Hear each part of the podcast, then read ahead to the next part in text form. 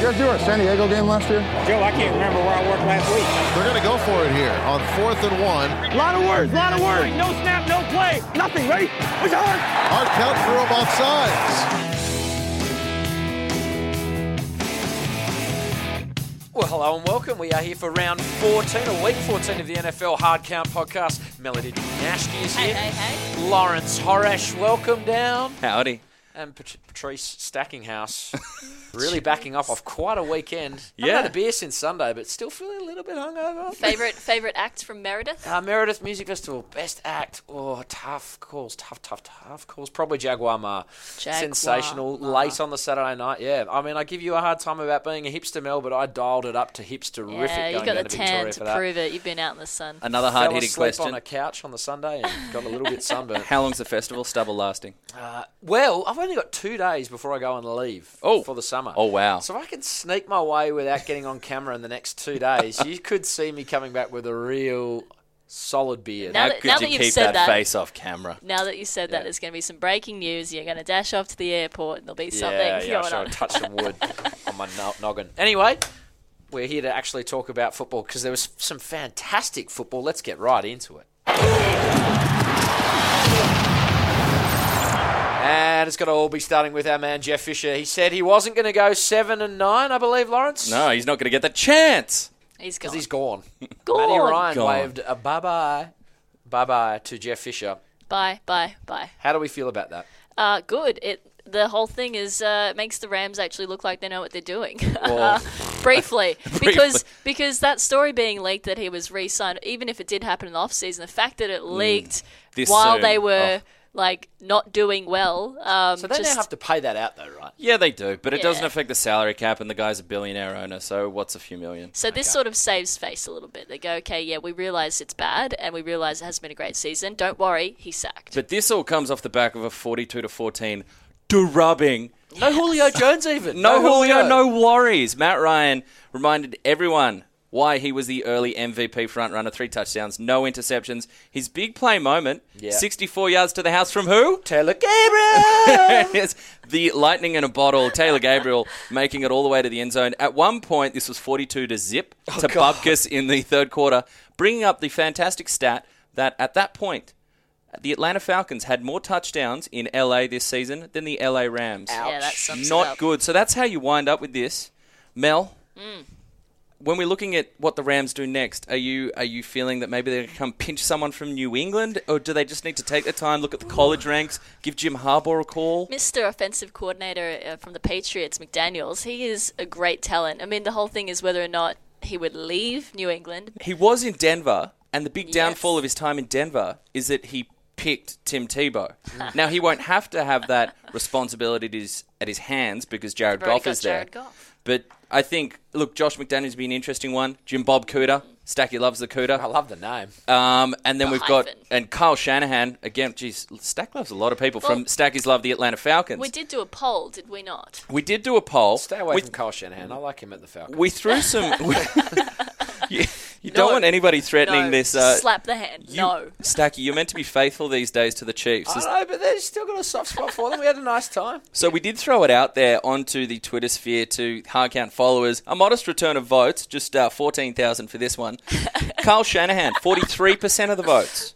Jim Bob brilliant. Cooter, 36% of the votes. Yep. Coach Klein from the Water Boy.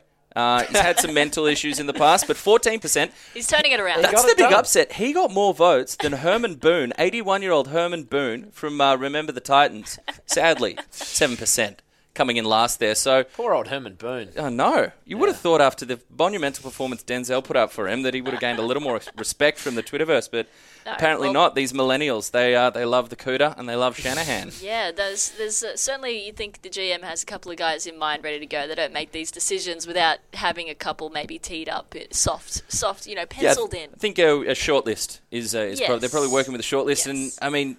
You look at what happened. Todd Gurley described the offense in this game as like a middle school offense with guys just going through the motions. Jared Goff, no touchdowns, two interceptions.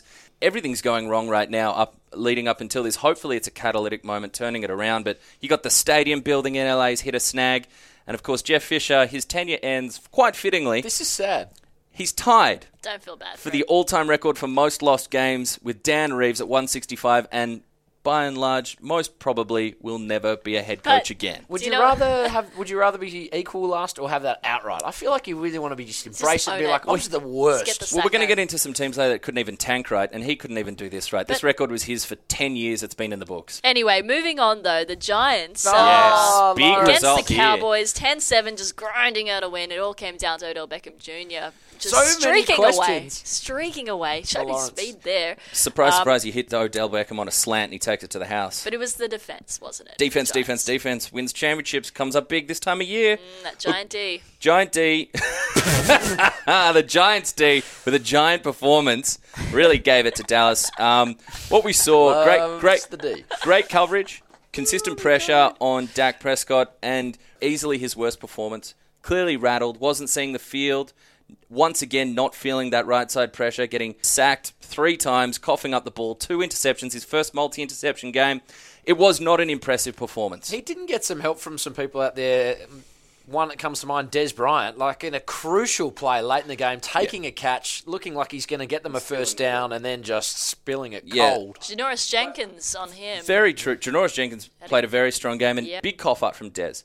Uh, it's a big sore point for him, but really, You feel like this is still a game that Dallas. I mean, they could have easily won. they this. could have won. It, this is what I'm saying. It shouldn't have had to come down to Dallas trailing by three points, needing these plays late in the game. The offensive line was doing a great job in the first half. Zeke had 80 odd yards by halftime, um, and essentially they saw what was going on in the passing game. The Giants saw what was going on in the passing game. That Dak Prescott was late. He the ball was behind or it was too in front. You're talking about he didn't get a lot of help from Dez. I don't think Jason Witten, Cole Beasley, and Dez got a lot of help from Dak with some of the ball placement. I thought it was really off, and then they stopped respecting the pass and hammering on Zeke. What I really liked out of this game uh, for the Giants, a real standout for me was uh, Romeo o- Okwara, Okwara. who is uh, stepping Great in name. for Jason Pierre-Paul, who was out, of course, for the rest of the regular season with a, a sports hernia problem. Uh, got surgery on that one, but Okwara, he was great. Led the Giants with eight tackles, got the one sack on Dak, um, one deflection as well, and three hits that were listed um, onto Prescott. So, like, that's really good for a guy who was undrafted. He's still a rookie um, coming out of Notre Dame. Uh, he's really made a statement, and that pass rush defense for the Giants has been a big factor in them winning these games by these margins. But um, having him as your next man up is pretty good. Elephant in the room. What has to happen? We've got to address it. Yeah, I- absolutely. as much as I Romo hate this sort of Dak. level of media flippancy, but you know, like Dak loses one game, we're on to the question of Romo. But I'm going there anyway. What has to happen for us to see Romo take a couple of snaps before the uh, playoffs? Well, let's not dive too much into the um, into the cheap hits here, but basically, you're not going to see it this week. You're certainly not um, Against Tampa? No? no. It's going to be Dak Prescott playing, and it's probably going to be Dak Prescott. just a couple Dak- of snaps. I don't mean the whole game. Just, you know, maybe a half a quarter. There's no such thing as a couple of snaps, but. What Dallas has put themselves in a position here is because they never gave Romo a shot back in kind of week seven, eight, nine, when he was healthier than they advertised. Because they never gave him a shot to come back in, they create a situation where the only way that Romo can actually come back in is in a negative situation. Dak playing terribly, or an injury. or an injury, crisis situation. Uh, so But, and we're not at that point, are we? We're Like, not at one that bad point. game is not a crisis making. it's a couple bad games. Um, it's two for 24 on third down over the past two weeks, which is the money down, which is absolutely shocking. Ultimately, he's done a very good job for a rookie. He's played, whether we're grading on a rookie scale or not, he's played well and above what you would have expected from a fourth round rookie coming in. But nothing lasts forever in the NFL. The NFL, not for long. Storylines change, romance change. You know, love affairs change, and another couple bad games, and Well, what the if heat's they going to pick up. against Tampa Bay? What happens then? Well, I will be in Dallas for that game against Detroit. Oh, I thought you were going to say Tampa Bay. Like, you're getting on a flight today? No, no, no, no, no. So I will be there for Monday Night Football. If they lose against Tampa and it's it's on Dak Prescott, Yeah. I, I still think you see Dak start against Detroit, but you're going to hear the groundswell come, and eventually you got to look at this. It- we don't talk about Super Bowl windows. You have Super Bowl seasons, and who gives you the best chance at winning? Tony Romo does. He is the better quarterback. He's you've, the you've been biding your time No, no, no, no. for this last. he's It's he's the Church of Tony Romo. He's he's, the, the better quarterback, preacher. but again, because of the way you went with stuck behind your young quarterback in Dak, you can't pull him after one loss. Yep. Whether there's been multiple bad performances or not, you can't. But if it picks up, Super Bowls uh, are made with hard decisions sometimes. Well, talking about quarterback narratives, let's go on to one game that featured two significant quarterback narratives as the Packers demolished the Seahawks. And is anyone else just confused about Russell? bloody Wilson. 38-10. That's a that's a shellacking. That's that's a pasting. We've got any other? We've got pa- Uh, pasting, shellacking, demolished, pounding? drubbing. No, pounding's not a thing. It was look. It was a downpour of snow and it was a downpour of points. Mm. Thrashing. And so 18 for 23. That's near perfection from Aaron Rodgers. Mm-hmm. Yeah. Three touchdowns, no interceptions, 150.8 passer rating. Whoa, Nelly! Davante Adams going over 100 yards. Jordy Nelson getting himself a pair of touchdowns. So was this just about you know Earl Thomas not being there and the, the, there being a gaping hole in the Seahawks defense, or is this go deeper? We saw Russell Wilson five interceptions, It's five. astonishing. But it, hasn't this been the story of his season? It's it's either been rocks, diamonds, or injury. Like he's either it's he's either been oh well we'll give him a pass because he's hurt.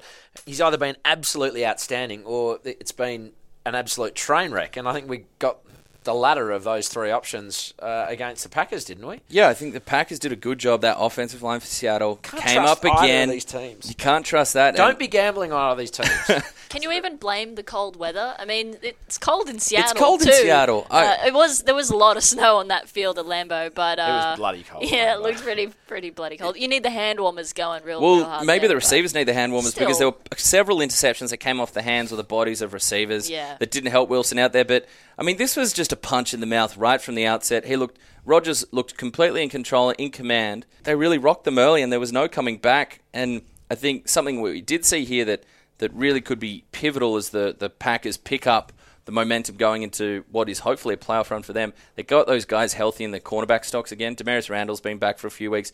Quinten Rollins was there making plays. You get talent back there, and and you get into a position where you're playing with a lead. That's going to help out those guys a lot. I don't know MVP conversation for Aaron Rodgers. He leads the league in I 32 wanna with see him 32 do this touchdowns. A couple more weeks in the league. Uh, uh, in sorry, a couple more weeks in a row, and Yeah. then I'll maybe get into that conversation, but not now. Yeah, for me, it's been too up and down. I mean, it's hard to say that when you make the very good point that he leads the league in touchdowns, but I feel like there's been some some Oh, real yeah. awful stuff. What he mixed does, in there. what he does have though, always important in the MVP discussion is the injury narrative. And he picked up a little Oh, calf niggle this sort here. of stuff. Picked up a little calf niggle here. They say it's not too big, but you see him limping around, but still throwing for four touchdowns next week, and it's going to pick up like a tidal wave, a tsunami of support. Uh, we still allowed to say that? Yeah, of course Yeah, you can. tsunami of support for the Aaron Rodgers MVP case. Mel, Nothing would make you happier if Dak Prescott was uh, taken out of that sort of race. I really like Dak Prescott. I really like Dak Prescott. Well, one- I just also want to see best quarterbacks out there. One guy who isn't having any calf problems, Le'Veon Bell, gassing Rex and Rob's defense with 236 yards rushing, hat trick of touchdowns, Whoa, Nelly! um, four catches, 298 total yards. That saw the Steelers roll through Buffalo in the snow, 27-20. We've spoken a, a number of times about how their bad is particularly bad, but their ceiling, just every time when they turn in a great performance like this, and I think we, we could all agree 27-20 probably was a, a bit wider a margin than the score was, yeah. indicated. Um, their ceiling is just irresistible. I feel like they're going to be a real threat. Now, you have time. noted on this uh, rundown here, Laurie, that uh, Ben Roethlisberger uh, did all right despite, you know, not being sacked and, you know, he still got that offense rolling and the three picks came off more miscues than pressure, but I still don't want to see him throwing three picks. That's not going to Why get you to a especially don't Bowl. you want to see him throwing three picks, Mel? Because it resulted in you beating me in fantasy and knocking me out of the. Grudge match. The Sandy Cohen's eyebrows roll on. I think he got like two points. So Sandy Cohen's eyebrows. yes, is that your team name? that is the team name. Wow, Do you know what fans mine of is? the OC would love that do you know what mine is? What? Nothing but a Jimmy G thing. Yeah, I think Sandy Cohen's eyebrows. has Yes, got I you think there. the people are Team Sandy. but you mentioned rolling on. Sandy Cohen's eyebrows roll on. We're going to roll on, Just, but just a time out here. Hold on, It's okay. 36 degrees today in Sydney. It Yeah. is baking, and Mel, in a tribute to her ongoing hipsterism, is running a leather jacket inside. Whoa, Nelly! yeah, mate. It's not Whoa Nelly. It's too hot for that. Okay. No, it's it's an ice box in here. Ice box. time out concluded. Play on. Okay, yeah, the socks are Right. waiting outside for Look, your greaser. Uh, The Prime greaser Minister of arrival. Australia loves a leather jacket, so why can't I want one? So that's how we, we're going to roll on. On the receiving end of this was the Bills. Oh yeah, the Bills. The Buffalo Bills, the Rex Bills, the Rex and Rob Bills, which is going to transition us nicely into our next segment.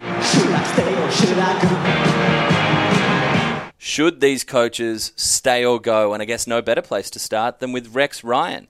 Team's been on a slide, defense getting picked apart, two and five since week Seven. That's no uh, no secret. My disdain for Rex Ryan leading into this season. He wears ridiculous red vests. He looks like a beaver. I thought he'd be the first coach sacked.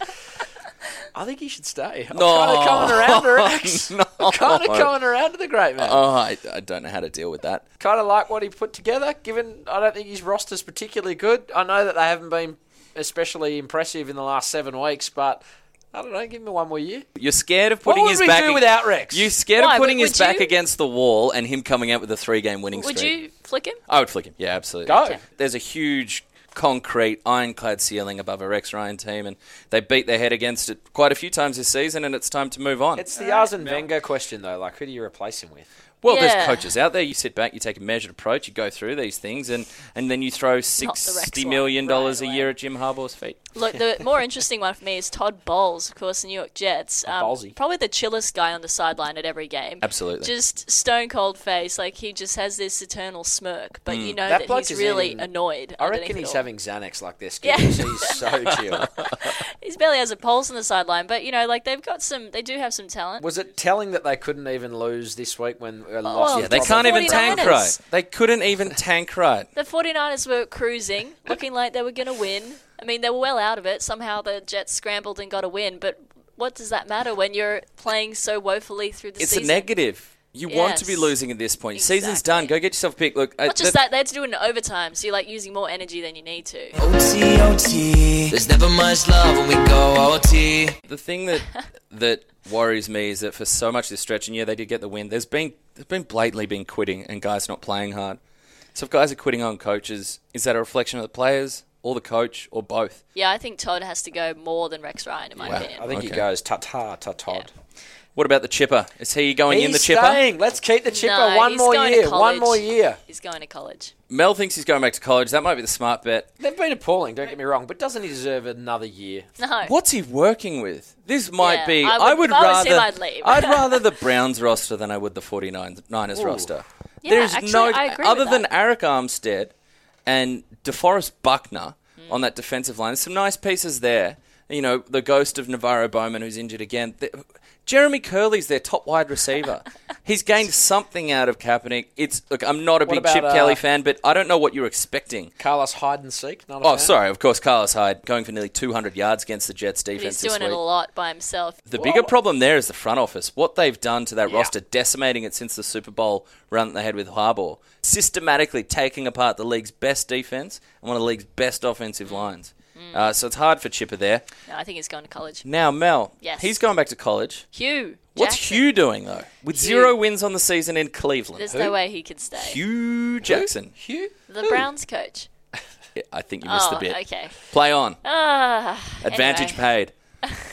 What is it? Play on. Play that's, No, that's what Once he's again, in the AFL. Mel with the hand gestures on the audio platform. Come on, buckets. Roll on. That's the weekly edition. You guys Um, rib on me so much in this podcast. No, I really need not to true. dish out more. I have a dossier full of stuff to come out through the playoffs. Uh, so no, Hue Jackson. Yeah, he's gone. You can't not win a No. game stay. Sorry. No, you just you need something else. Something needs to change. Unfortunately, coaches usually have first guys on the chopping block. I agree with Mel. I think there has to be a circuit breaker. You can't go 0 16, which is about No. to happen, um, and uh, and back him in to make it any better. I disagree completely. I think give this guy some more time working with hopefully a better QB stock. You know Uh, what? A cavalcade of draft picks are on the way. I think more than a coach, they just need a quarterback, don't they? Like one that will stick around and not get injured and not be terrible. Talking about dismantling offensive lines, they sold everything for spare parts this year. They've got, you know, Joe Haden and Joe Thomas remaining in terms of star power. I know they need a win. They do need a win, Yeah. and if it is 0 0 and 16 by season's end, I do get that. Yeah. I do get that, but this is what the front office set him up for. Moving on, Gus Bradley at the Jags. No, he's gone. He's gone. Yeah, you Universal totally gone. gone. You can't do a press conference without battling through the questions from the media, not understanding things. Like, he's no. The lack of player development in the Jags is stunning. These guys had an awesome free agency class. Draft class was probably across the board mm. the most heralded, and this team is one of the sexiest sleeper picks coming into the season. They have two wins. It's nowhere near enough. Gus Bradley go. This is the interesting one, the most interesting one to make. Chuck Pagano, the Indianapolis Colts. They've you know outside of Andrew Luck carrying this team to some sort of respectable record. failed to take hold of this weak, weak, weak division. This guy is a defensive mind, and they're operating the 30th ranked defense in DVOA. Along with Ryan Grigson, put together a terrible roster. The record's not that bad, but are you wasting Luck's Prime here? Yeah, you've written that question in the uh, in the rundown there, and I couldn't agree with you more, Lawrence. Like he's a supreme talent, and you can't continue to just burn this guy. That is the worst division in the entire NFL, and to watch them get rolled by the Tex- Texans was just was painful. Yeah. it was sad. I think it was it was depressing. It made people probably turn to the Pinot Noir a little early in the day.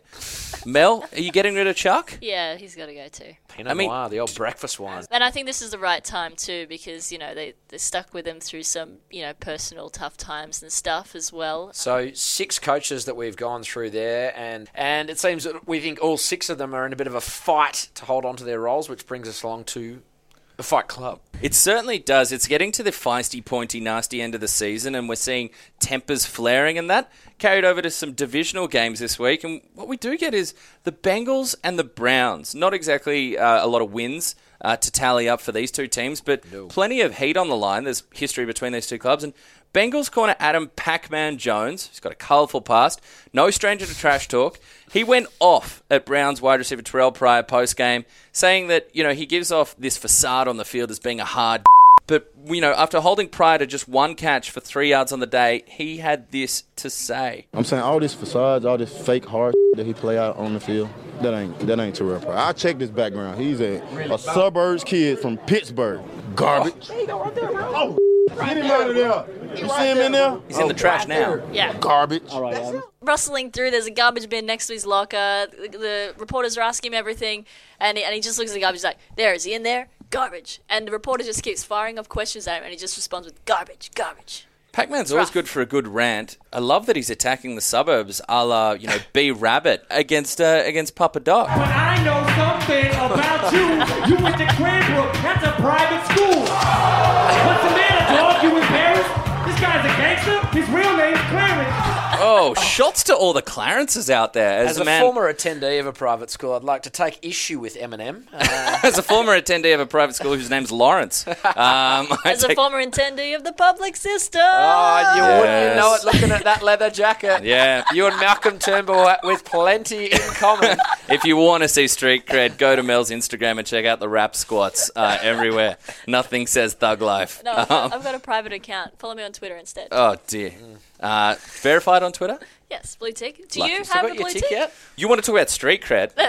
I'm, I haven't sold out to the corporation like you guys have. I'm still Oh, out there okay. slumming it without the uh, without the tickless crowd. Tell you what, they got me cheap on that sellout. Um, so, so I love it when we derail. Yeah. Um, Derail hard. just like Terrelle Pryor, apparently. So my question to you is, regardless of whether he went to private school, is he quite hard, or is Adam Pac-Man Jones just jealous of the attention he be getting? Oh, look, Terrelle Pryor made the switch from quarterback, so there's a bit of like, oh, you're a, a bit you know, of swagger there, a yeah. little bit of leadership, a little bit of, you know, macho probably being the QB formerly. the sense you get is that Pryor puts off a very, like Mel said, a professional, um, well-spoken um, portrayal to the media. Speaks well on Twitter. You know, doesn't get slinging or any yeah. mudslinging, but Yeah. by the sounds of it on the field, uh, he gets down and dirty and offers up a whole lot of lip. I, I like that. I like that too, and I like that we get that's drops like this. Sounds like the Mick Ennis of the NFL. Now, while we like Extremely polished media performer, lots of enemies in the uh, NRL. But actually, if you've ever had the pleasure, a great bloke. Oh, well, nice to know because, yeah, Mick Ennis doesn't have the nicest reputation. Now, someone who has a reputation for uh, getting involved in some questionable off the field activities would be uh, one Aqib Talib, star cornerback from the Denver Broncos. He gets himself in the mix here because Titans receiver Harry Douglas, off the ball, comes in with a disgraceful chop shot right at the knees of Chris Harris, another star, star cornerback. Store. Jeez, Store. Tony Craig's in here. Uh, star cornerback for the Denver Broncos. Talib, hugely fired up. Uh, a brawl ensues. Next play, Talib scraps on the ground. Stands up with- for his for his guy. and he does. And this was a disgraceful play. Some will say there's an irony or a ridiculousness in Aqib Talib being the one to uh, get fired up about a cheap shot given his penchant for the act. But uh, Talib, Shot who himself in the leg in the off-season, I believe. so you don't want to mess with him. It was an accident. It was an accident. You don't want to mess with Aqib Talib, but So that when they, say, when they say it's a real shot in the arm or a real shot in the leg Oh, for the game, Just quickly, speaking of gun control, um, I saw a thing that Washington wants to bring in a bill that will allow um, fans to bring guns into stadiums, including in Seattle, where the Seahawks play. What could go wrong? Yes, can't see any problem with that. Sounds Moving like on. a smart move. But what did Talib say, Laurie? well, he's an agency buddy of Harry Douglas, so you know, hopefully he doesn't bring. Same agent. He come to the game to chop guys from the back, and he got the same agent as me. So when I see his ass in Atlanta, I'm gonna beat his ass. Yeah, it don't, it don't matter how I win. He tried to do something dirty, so that's why I'm gonna beat his ass. Where did he say he's going to beat his ass? Was that in Atlanta, your favorite city? Atlanta. Atla- that's that would be Pat's favorite city. Your favorite show? I have started watching that show. Donald Glover, very good. He's Not talented. to be conf- confused with Danny Glover, as um, I found out with my friends. The two easily to be mixed up. Danny Glover, when you first notice his speech impediment, his lisp, It cannot be unheard. it cannot be unheard. It's the glass breaking moment. It's a lot of feistiness. Who do you take Yes. out? What? Who are you more scared of? A wide receiver or a cornerback? Uh, it's got to be uh, Keeb Talib. He Yeah. strikes Yeah. me as a little bit loose, a little bit unhinged. Yeah. Um, yeah, no, it's just, just Quick I to would- flip if I the was clip. Harry Douglas, I'd be saying, "Hey, bro, sorry." I hope their manager. Well, that's how you get street cred. Hey, Yeah. sorry about that. I think we need to clip up a video of like a keep Talib going off and then just cut to Mel in studios, mate. Hey, hey, bro. bro, I'm, I'm sorry. Sorry about that, mate. Sorry. When I get some Wendy's? I want to talk to his uh, the, the, right, we'll go the guy buy who's managing gold both of them or agenting both of them. Because goodness gracious, he's going to need to roll out some serious It's two naughty school green kids. tea full of antioxidants. Channeling Ari Gold, who used to make decisions basically on the it bottom line. out. No, no hugging it out. who Oh, brings what? in Who brings in more cabbage? Aqib Talib about twenty times more than Harry Douglas. Gone. Goodbye, Done. Harry. Oh, That's how no. you solve that problem. No. Now, people who don't need problems is Australians in the Ruthless. NFL. Why? Because we're thriving. We've never had more. And, uh, and some of them were starring on the field uh, in First Down Under this week. Melanie. Yes, uh, Pittsburgh punter Jordan Berry, 40.5 yard average in the snow from two punts, one inside 20, not too bad. taking care of business in Um, the uh, in the frosty conditions. Correct, and that is always tricky. Uh, David Yankey, we had him on the show last week. Lovely guy from uh, the Panthers, the O lineman. He had a few more snaps in the Carolinas win over San Diego. An interesting game that one as well. Um, but he actually assisted in Jonathan Stewart's uh, touchdown in the first quarter. Uh, believe he leapt right over Dave, so that was very good from the O lineman. Brief update as well uh, for those who have followed this podcast intently. You will know that we have a tie for Cam Newton. it has been purchased. It's been delivered to the Fox Sports News hard count facility, and we are now in the process of getting it in transit to David Yankey to give to Cam Newton. It's an aqua tie with sort of kangaroo Kangaroos, coloured yeah. kangaroos. Yes. Um, yeah. Can't miss it. The best Can't type of miss it. kangaroos, I find. Probably not being able to purchase that in the States. So you'll yeah. know when he wears it that it's from us. So But- stay tuned for that. And go to at Hard Count Fox for uh, an exclusive picture of what that tie looks like. Exclusive. we got a little red tick in the corner with uh, exclusive on that one. Of course. Yes. Um, Fantastic. but also another punter in New York, the Jets, Lac Edwards, good directional punting there. Four inside 20s of his six punts against the Niners. Um, Adam Gotsis just the one tackle against Tennessee for the Broncos. And uh, Brad Wing, the Giants punter, very strong showing in New York. Uh, five of his nine punts inside 20. That was for an average of 42.9 yards. His longest of the night, 57 yards. Frigid conditions. Very. And we've got a little treat, haven't we? Because Brad Wing, punter for the New York Giants, he joins us on the phone now from New York. Hey, Brad. Hey guys, how you doing? Hey, thanks for um for having a chat. Look, it's been a really busy year for you. Been punting a lot in every game, but um you've showed like a lot of consistency this year, and that's been really impressive. How are you feeling going into the pointy end of the season and the playoffs? Um, it's good. You know, we, we had a bit of an up and down year last year, and uh, we lost a lot of close games. But this year, we've we've come up on the other side of those close ones. So it's been good to be on the winning side more than we are on the losing side, and um, and we're looking forward to finishing off strong and, and hopefully getting into the playoffs. You're very much uh, winning more than you're losing, Brad. Nine and four for the season, a huge victory over Dallas in this last round of, uh, of fixtures. Did you guys know that in preseason you felt like you were capable of putting together this sort of season?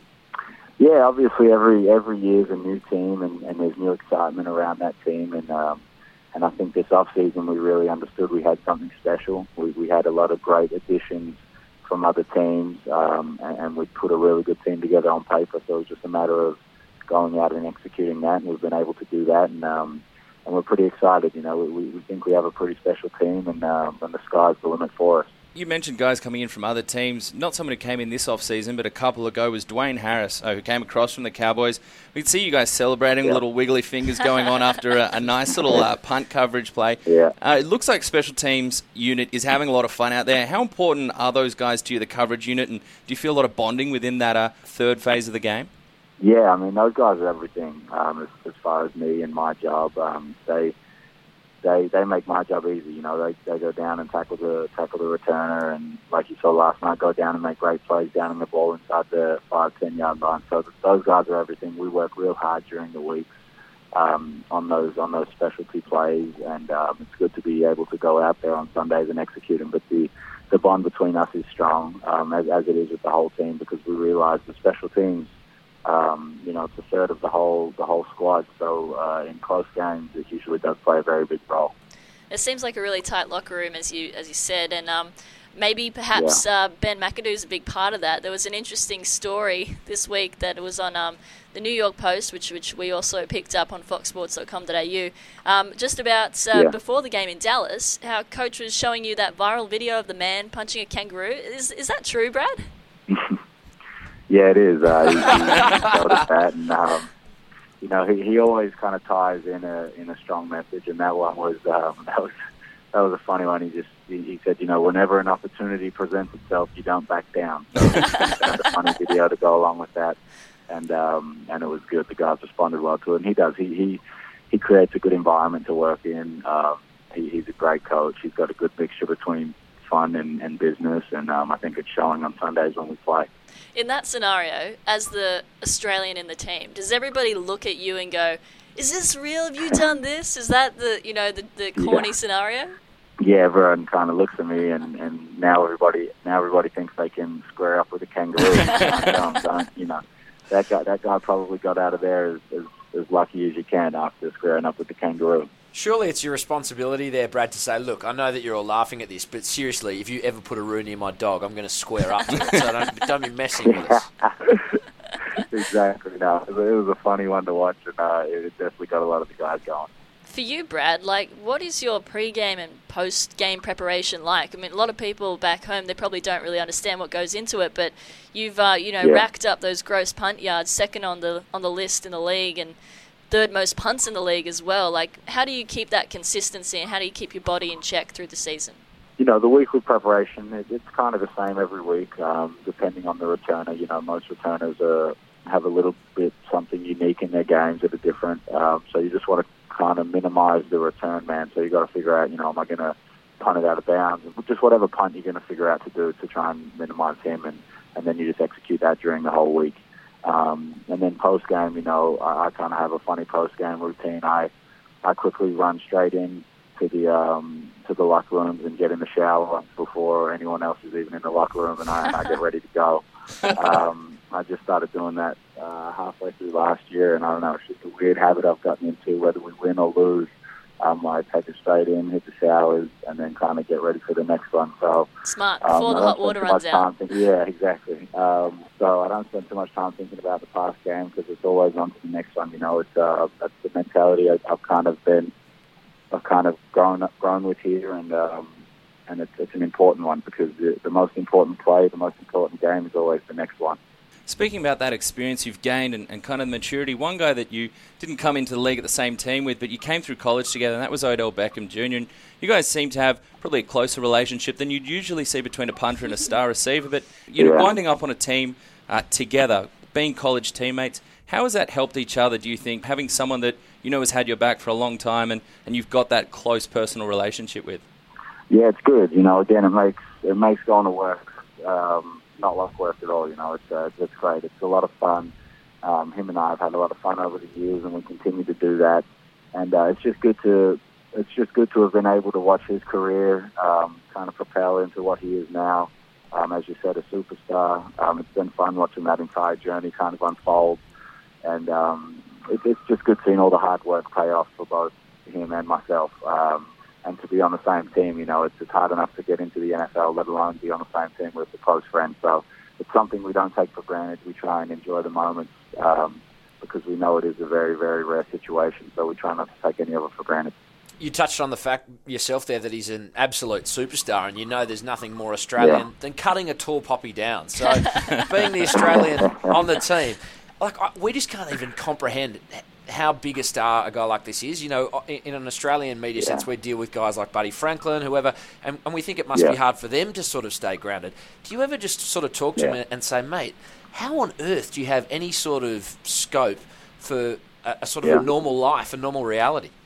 Yeah, it is funny, you know, just just because I've seen it all kind of, you know, we were friends before anyone knew his name, and then kind of it all just progressed, and it's it's funny, you know, because like you said, he can't do the normal day activities like go to the mall or run to the, you know, run to the gas station to get milk, and you know, and all that's out the window. He can't do any of that now, and anywhere he goes, there's someone looking, there's a camera pointing at him, and it's uh, it's it's it really is crazy. Uh, but like you said, I think he's done a good job just kind of remaining humble through it all. And one thing about him is he just loves the game of football. He's very passionate about it, um, and so I think he just uses that to kind of to kind of quieten all the noise around him. Um, he just focuses on football, and, and he loves it so much. He doesn't let anything take away from that.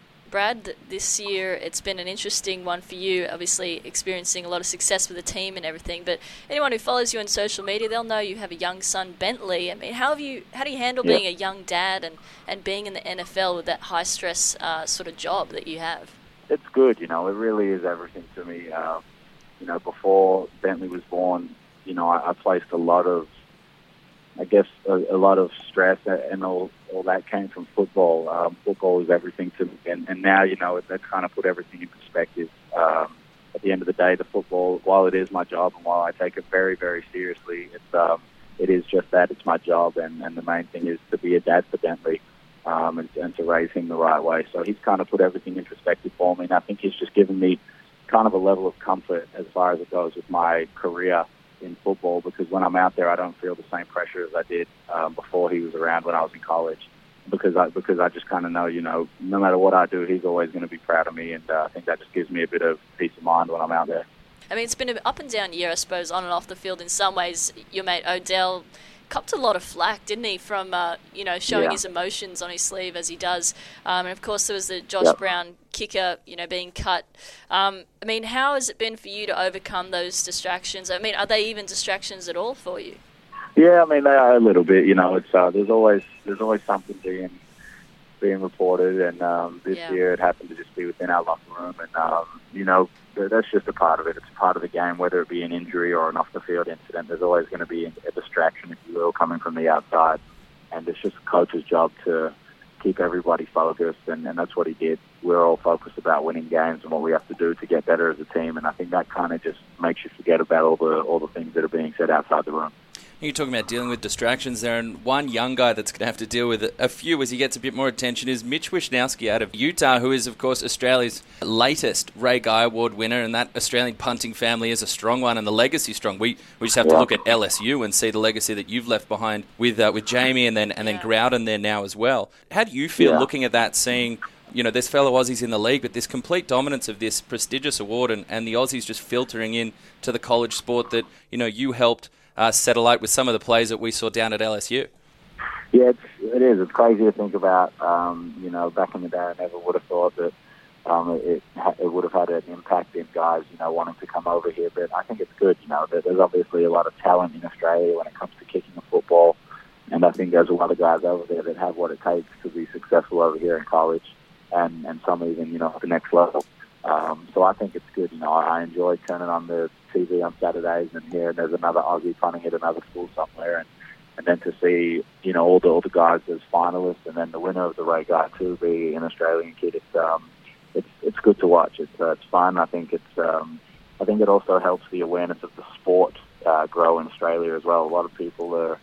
You know, compared to five years ago when I was in college, I feel like a lot more people in Australia are watching more NFL games or college games. Just American football itself, I feel like, is getting a little bit bigger in Australia as the years go on.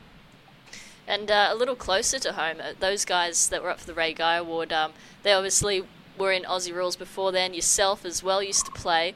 But uh, there's been some reports that you, as a North Melbourne fan, right, you used to be a big North Melbourne guy, and now uh, you've lost interest in AFL. Tell us it isn't true. Well, well, that's a bit harsh. I wouldn't say I've lost interest. I mean, I, I sit down and I watch it when it's on, but I just I don't follow it like I used to. You know, I, I don't find myself, you know, getting online and looking up the scores and stuff like that. Um, I'm just so caught up in, in, you know, the American football, and that's kind of taken over my life. But I wouldn't say I'm not interested in, in other rules. I'm coming back there this off season.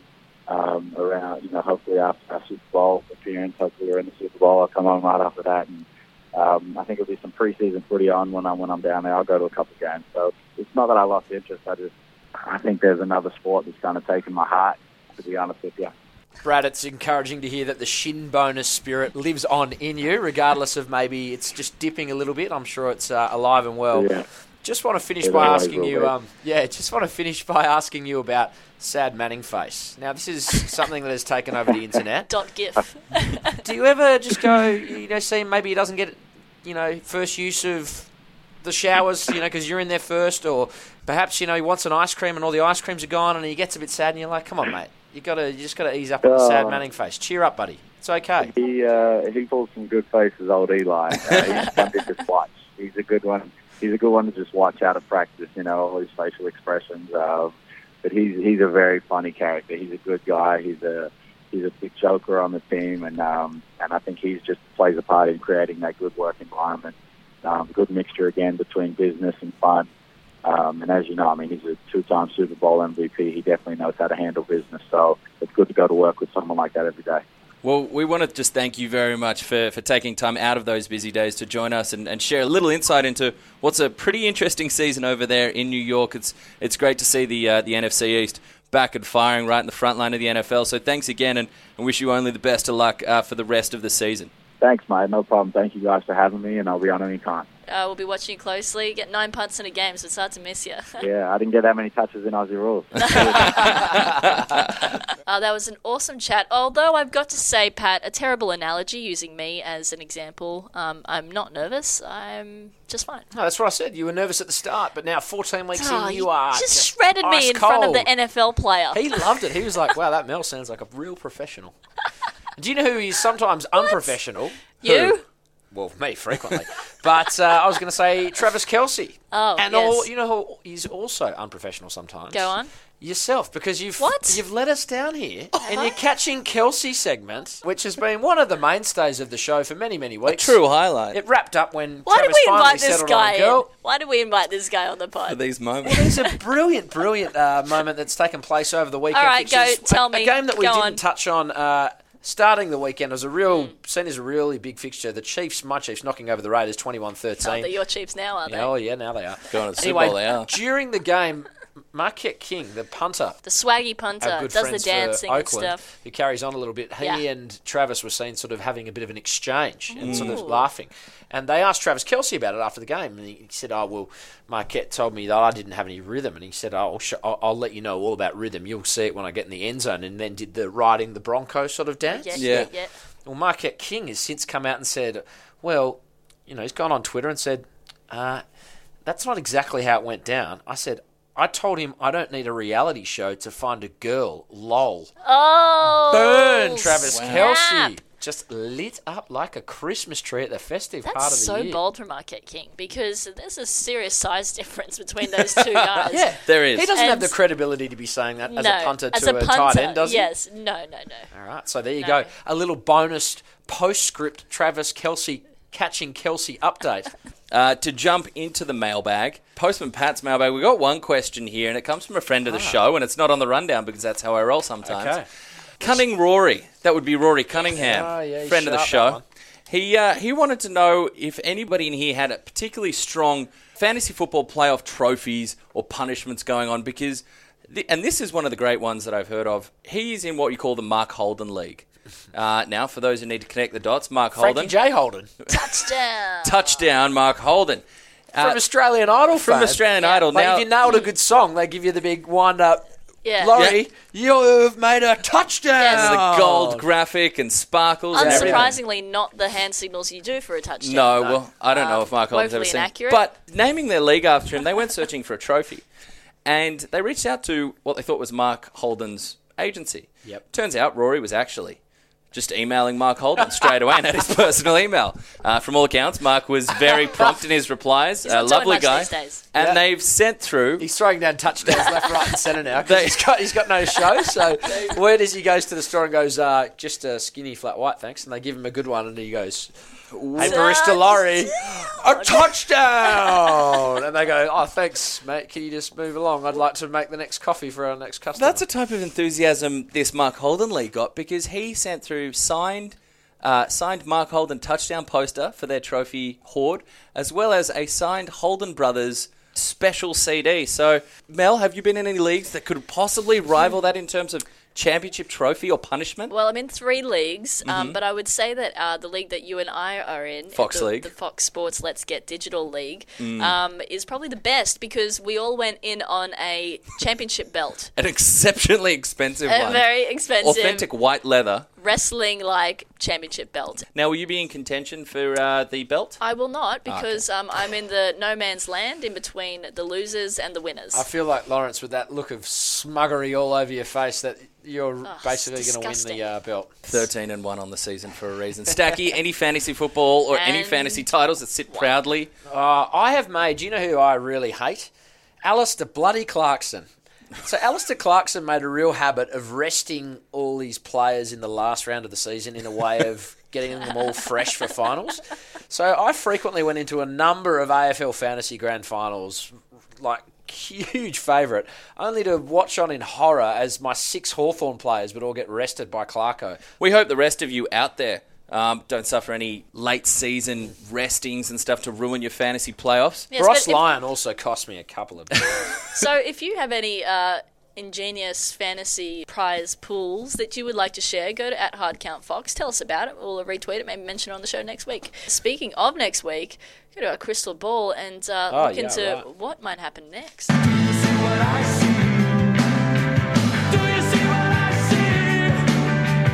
That's a hard cut. I love Um, the hard cut. yeah, me too. So, Laurie, what do you see in, in your crystal ball coming up in week 15 of the NFL? Some good games. And I'm going to go to Sunday Night Football with Al and Cris. I think Al and Cris are lining up this week. I don't think Big Mike's getting the call up. Cowboys and Buccaneers at Dallas. I think the Buccaneers, their rampant pass rush that has come on, and Big Mike Evans being able to run through the secondary. I uh, I think the Buccaneers make it two losses on the trot for the Cowboys.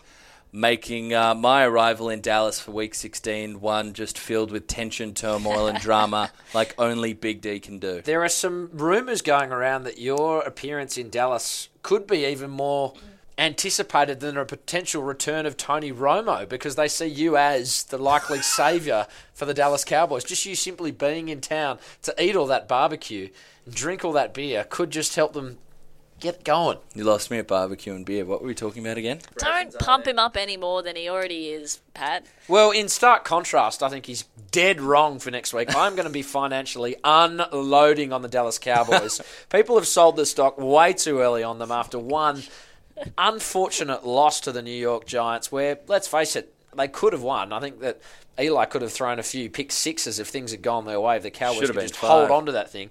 I think their run game is going to be far too strong for the Buccaneers, and they're going to knock them over in Dallas, uh, rendering poor old Lawrence's return to Dallas largely useless. Wow. I would think seeing uh, seeing a rising young Dak Prescott and Ezekiel Elliott in person um, has some use. Mel, Yes, uh, I've got a couple of picks here. I think the Titans at the Chiefs is going to be a real good game. I'm looking forward to that one. I think uh, that Please, Chiefs are going to smoke them. I wouldn't be so smoking sure. like some KCBBQ. I wouldn't be so sure. Um, I think Tennessee are a pretty exciting team to watch because you don't know exactly what you're going to get each week. How do you think Um, your Patriots will go against the Broncos next week? That I one's going to be really interesting. I think they'll win that. Yeah, too good in even, Denver. even in Mile High. Yeah, I think Okay. they'll win that. Broncos have lost a lot of steam, and yeah, I think they'll win that one. Um, and then also the game that I really like for your Atlanta Falcons versus the 49ers in Atlanta. you think the 49ers This is going to be, oh my god, if it was a drubbing this week, I don't know what, we need to come up with a new adjective because Yeah. this is going to be ugly. Real ugly. Thinking 60? Maybe. So Mel thinks the Falcons might tickle 60. Stacky thinks the Cowboys are going to roll. I think I'm going to be walking into drama in week 16. So much to look forward to. Before we go, if you disagree, love, hate, whatever our takes are, you can hit us up at Pat Stack Fox, at Melanie Danyashki, and of course at Hardcount Fox. Until then, any final words for uh, the fans at home? Yeah, just a big thank you to Brad Wing, Winger Wing. He was delightful. What a guy. Nothing mixes quite as well together as an Aussie accent and a bit of the Bayou.